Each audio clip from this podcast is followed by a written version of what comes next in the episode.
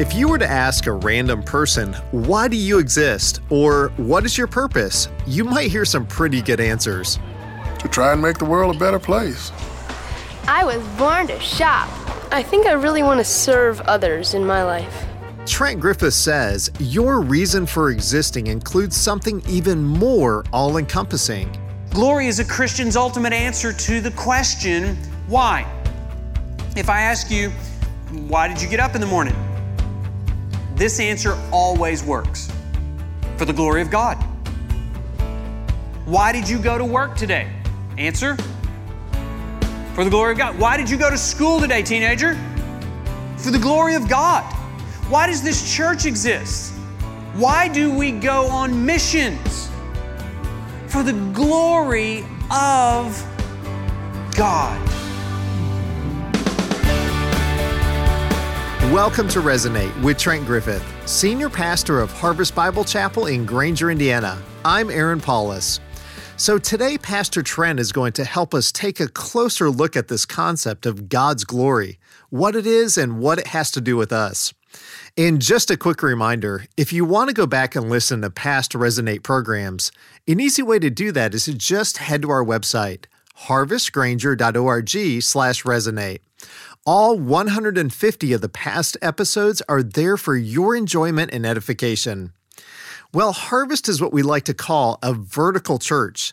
By that, we mean that everything we do is first and foremost vertically oriented. God is our highest priority and most important relationship. Well, later in the program, I'll tell you how you can visit our church for a service. Now, if you're somewhere near a Bible and you're not driving, you might want to open to the New Testament letter of Romans, chapter 11, as Pastor Trent explains more to us about God and His glory. Here's Pastor Trent. We have been in this series called Made for More, and we've been asking this question what am I made for? And we've uh, searched the scripture for that answer. There's actually a book in the Old Testament called Ecclesiastes that tells us what we were not made for. And uh, you remember uh, Solomon, who wrote that book, tried everything under the sun to find an answer to that question. Couldn't find anything. He just said, It is all vanity. It's all meaningless. That little Hebrew word, hevel it's just like nothing really satisfies in this world. And so, uh, one of the things that we've been learning is that we were made to gather. We were not made for isolation. We were not made uh, for stagnation. We were made to gather, we were made to grow. Last week we learned that we are not made to sit and get. We were made to go. The Lord wants to send us to get the Great Commission fulfilled in our lifetime. That's our passion around here. That's why we make disciples. And so today it brings us to this we were made to glorify. We were made to glorify God. We were made for God. We were not made for ourselves. The mission statement of Harvest Bible Chapel is something that helps us remember that we were made to glorify God. And as a matter of fact, if you go to our webpage, the first thing that pops up and slaps you in the face is our mission statement. We want you to know why we exist. Why does Harvest Bible Chapel exist? Say it with me glorifying God and making disciples. The way that we glorify God is making disciples. Making the disciples is not the end. Facilitating making disciples is not the end. Giving and serving and sacrificing and sending and going is not the end. All of those things are the means to the end. The end is the glory of God. And we find that little word glory in this verse that we've chosen as the theme verse for this series. Uh, 2 Corinthians chapter 4, verse 15 says this It is all for your sake and so these were missionaries, these were church planters. The Apostle Paul, that's writing this verse, is he's telling us that every hardship, every trial, every snake bite, every shipwreck was all for your sake, and it's worth it. So that as grace extends to more and more people, it may increase thanksgiving to the glory of God. Notice, the people aren't the end. The people are the means to the end. The end is the glory of God. Thanksgiving is not the end. Thanksgiving is the means to the end. The end is the glory of God.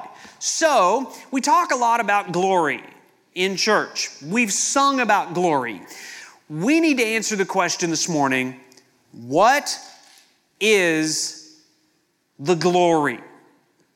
Now, the word glory is an interesting word. If you do a, word study uh, of that word, um, you find it in the Old Testament. It's a, it's a Hebrew word pronounced kabod. Have you experienced the kabod? Every time you come to church, our desire is to encounter the kabod of God. The word means weight.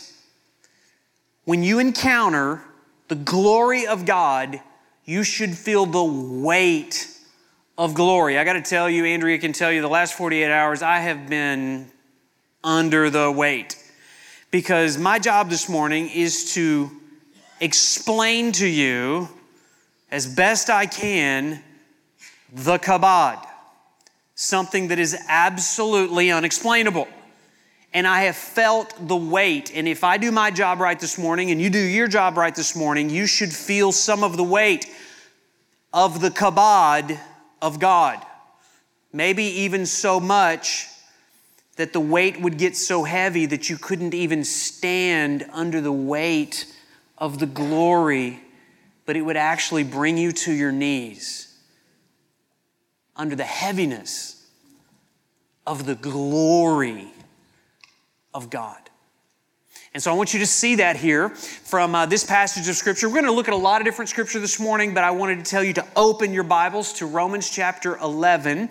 And we're going to look at it here in verses 33 through 36. Let me just read it. And this is the Apostle Paul. It's feeling the weight of the kabod. And he says, Oh, don't miss the O of the kabod. Oh, the depth of the riches and the wisdom and the knowledge of God. How unsearchable are his judgments and how inscrutable his ways. For who has known the mind of the Lord? Say, nobody. Or who has been his counselor? Nobody. Or who has given a gift to him that he might be repaid? Nobody. For from him and through him and to him are all things. To him be glory forever. Amen. Let's try to answer this question as best we can. What is the glory? What is the kabod? What is this weightiness? Um, at its core, it, it means supreme in quality and abundant in quantity. It is far superior to nature. It is far superior to anything physical, anything you could see, hear, touch, smell, or taste.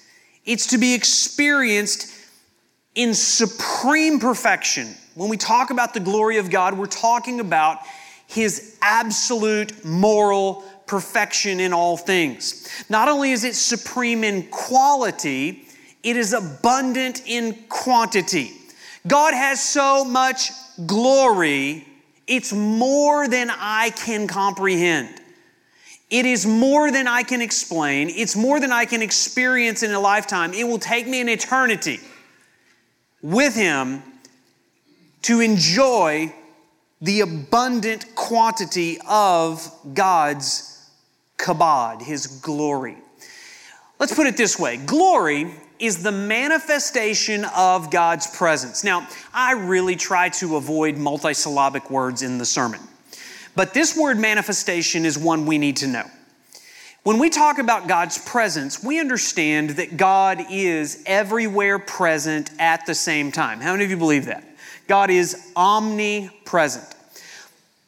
But He is not everywhere in the same sense that how many of you believe that God is here with us in church as we have His Word open, as we're singing praises to Him? How many of you believe He's here in a way that He's not at the mall right now?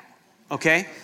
That's the cultivated presence of God. As we give Him glory, do you know what happens? As the glory goes up, what happens? The glory comes down. The manifestation of God's presence is simply this it's God on display. You see, we know that God is invisible. We can't see God with our visible eyes, but God has graciously made Himself known to us as a loving act. Now, I have three daughters, and um, we've had this conversation about what happens when a boy asks them for their phone number.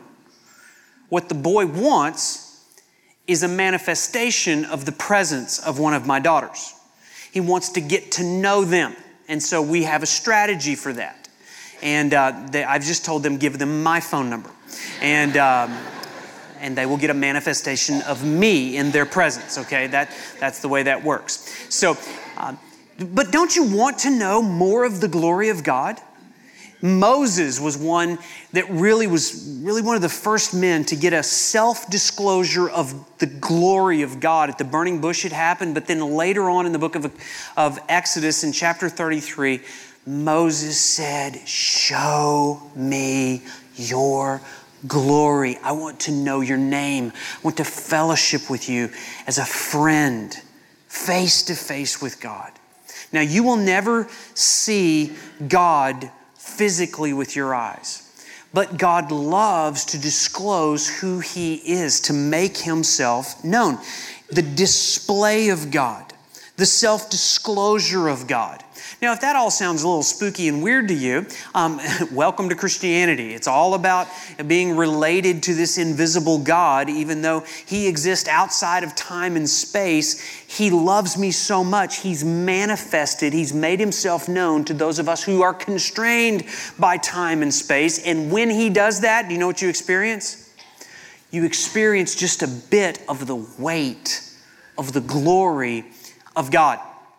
And you don't even have to be in church to do that. As a matter of fact, all you have to do is go outside and look up in the sky because Psalm 19 tells us the heavens declare the glory of God. If you didn't have a Bible, if you didn't have a preacher, if you couldn't go to church, you could still experience a touch of the glory of God by simply looking up in the sky and having your mind blown with how small you are in this universe. The heavens declare the glory of God, and the sky above proclaims his handiwork. Day to day, Sunday, Monday, Tuesday, Wednesday, Thursday, Friday, Saturday. Do you know what's happening? God is shouting to us that he is glorious. And the weight of that fact ought to stop us in our tracks to say, God, I want to know more of your glory. Show me your glory. The glory of God is the manifestation of God's presence. James MacDonald says it this way He says, um, The glory of God is that, uh, is what emanates from God. Think of it this way as wet is to water, as light is to bulb, as heat is to flame Glory is to God. It's that which can be known of God. It is God on display, the manifestation of God's presence. Now, the manifestation of God's presence is simply God's responsibility. And He loves us so much that in grace, He discloses Himself. The second way we're going to describe glory is this glory is the magnification of God's person. If the manifestation of God's presence is God's responsibility, the magnification of God's person is my responsibility. I was made to glorify God. It is my supreme purpose for existence. If glory is the display of God, secondly, it is my delight in God, it's my enjoyment of God it's not only when the glory comes down, but when the glory comes down and I get a fresh revelation of who God is, then the glory goes up as I magnify the person of God. Now, it's not too much of a stretch for us to think, you know, why, why do you exist? I exist to glorify God. That's what it tells us in Isaiah chapter 43, verse 7. Everyone who is called by my name, whom I created for my glory. Why were you created? It is not to make money. It is not to enjoy marriage. It is not to play football. It's not to consume food. All of those are good, but they're not your ultimate purpose. You get married for the glory of God. You stay married for the glory of God. You raise your children for the glory of God. You don't kill your children for the glory of God. You obey your parents for the glory of God. You play football for the glory of God. You eat Krispy Kreme donuts for the glory of God. It's a weighty experience, but it's not as good as God. I was created for God's glory. Everybody get it? Now, most of us would know that. You'd probably get that on the test. But here's, here's the mind blowing reality that John Piper has reminded all of us pastors and theologians of. Not only do I exist for God's glory, are you ready for it? You can't even handle this. God exists for God's glory.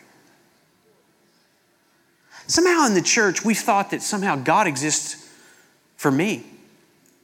Well, at least we treat him like that. God, would you make my life easier? God, would you take away cancer? God, would you make my, my wife nicer? Because I know you're up there. You're all, you're all about me, right? Where did you pick up that in the Bible? Do you know what God is doing all day, every day?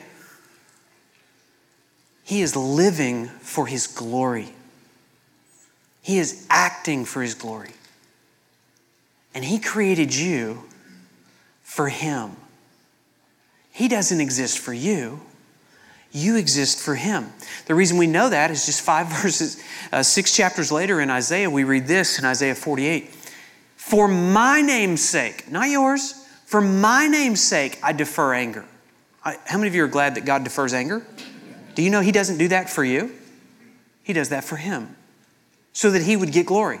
For my name's sake, I defer anger. For the sake of my praise, I restrain it for you, that I may not cut you off. Behold, I have refined you, but not as silver. I have tried you in the furnace of affliction. For my own sake, for my own sake, I do it. For how should my name be profaned? For my glory, I will not give to another. These verses echo six times that what God does, He does for Himself. We should glorify God because that's what God does. God glorifies Himself. Now, let me ask you a question Does that sound a little selfish to you? What if I walked into my home and called a family meeting and said, Look, I just want, I want everybody to know that today I'm going to spend my entire day glorifying myself. How's that going to go over in the family?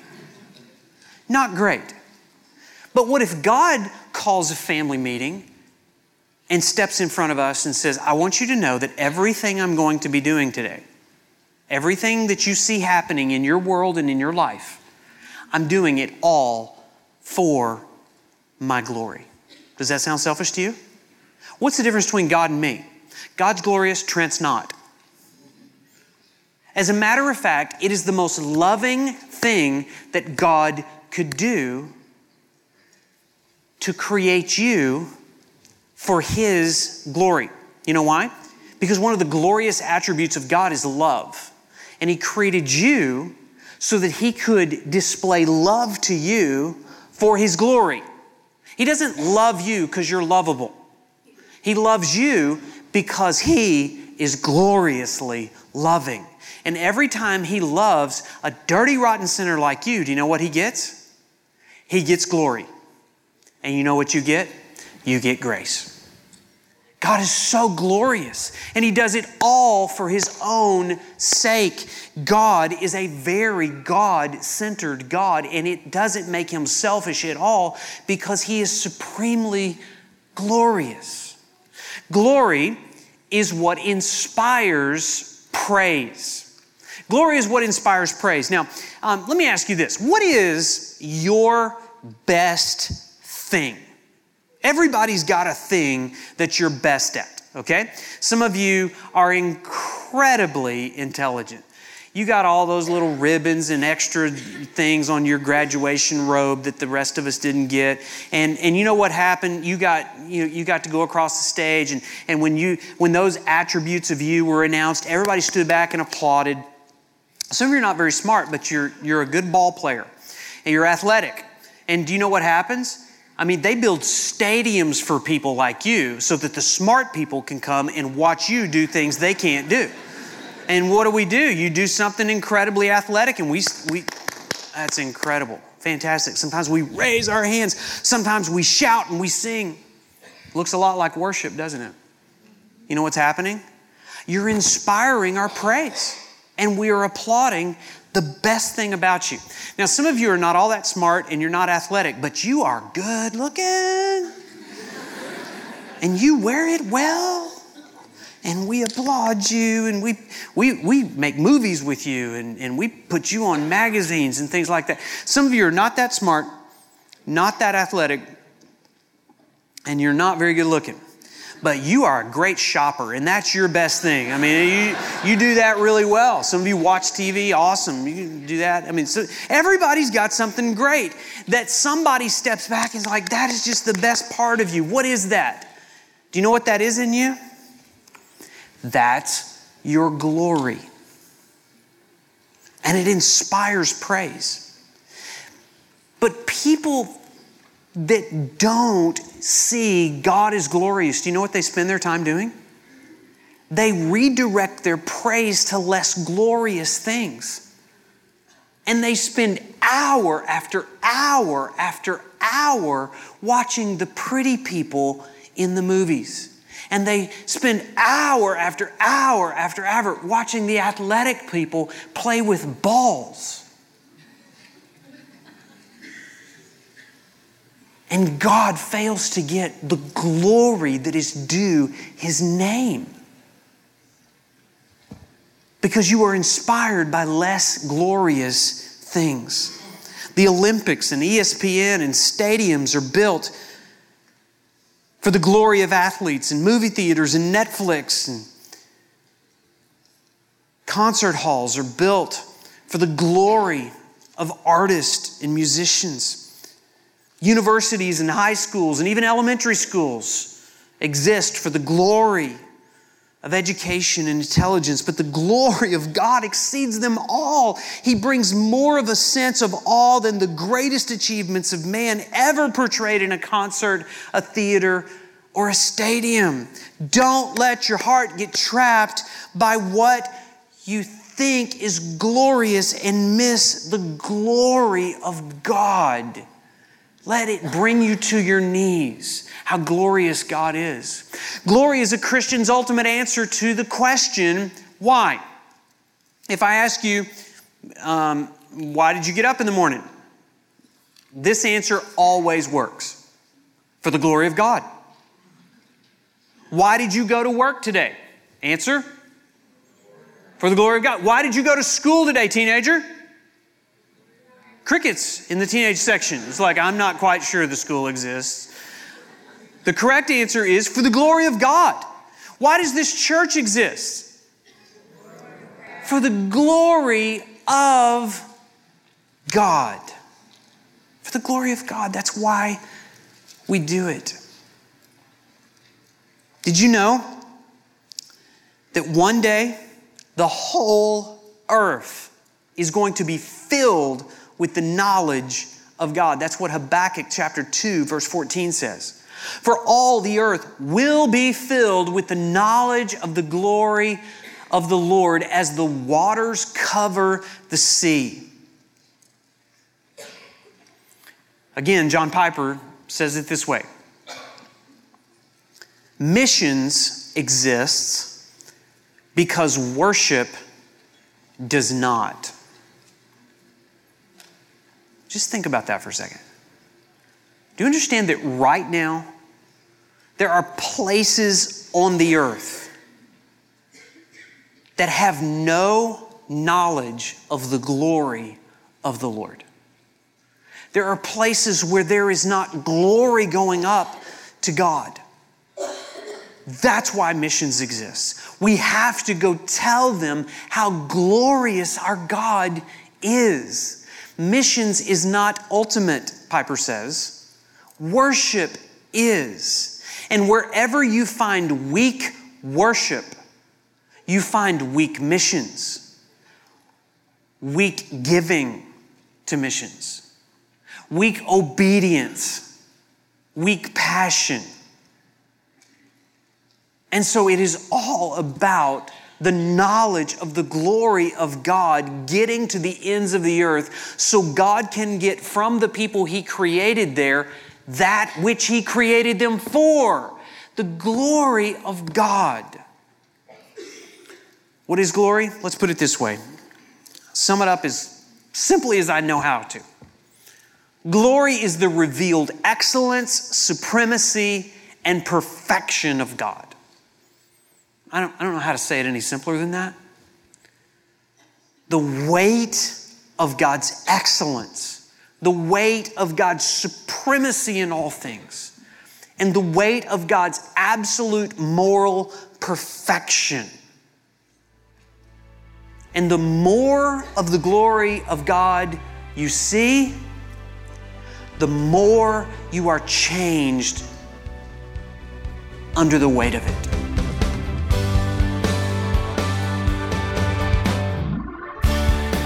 Well, I think it's pretty amazing that in a series pointing out that we were made for more, one of the key points is that it's not all about us. It is all about God and His supreme worth. We'll hear the conclusion of that message from Pastor Trent Griffith next week, right here on Resonate. I mentioned at the beginning of today's program that Harvest Bible Chapel strives to be a vertically oriented church. Everything our worship, our Bible teaching, the children's ministry, the youth group, the college ministry all of what we do is focused on glorifying God and making disciples. And we do that week in and week out, right here in the Michiana area. Our main campus is in Granger, not very far from University Park Mall. We also have a brand new Harvest Bible Chapel that we're planting in Elkhart County. We want to invite you to be a part of an upcoming worship service in either of these locations.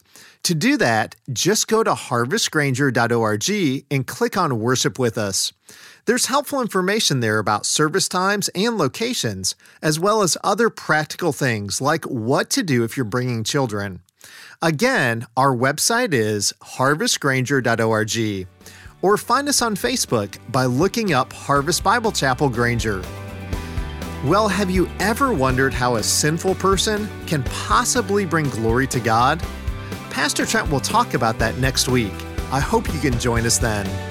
Well, thanks for listening today. I'm Aaron Paulus, and my prayer is that God's Word would resonate in your heart and mind this week.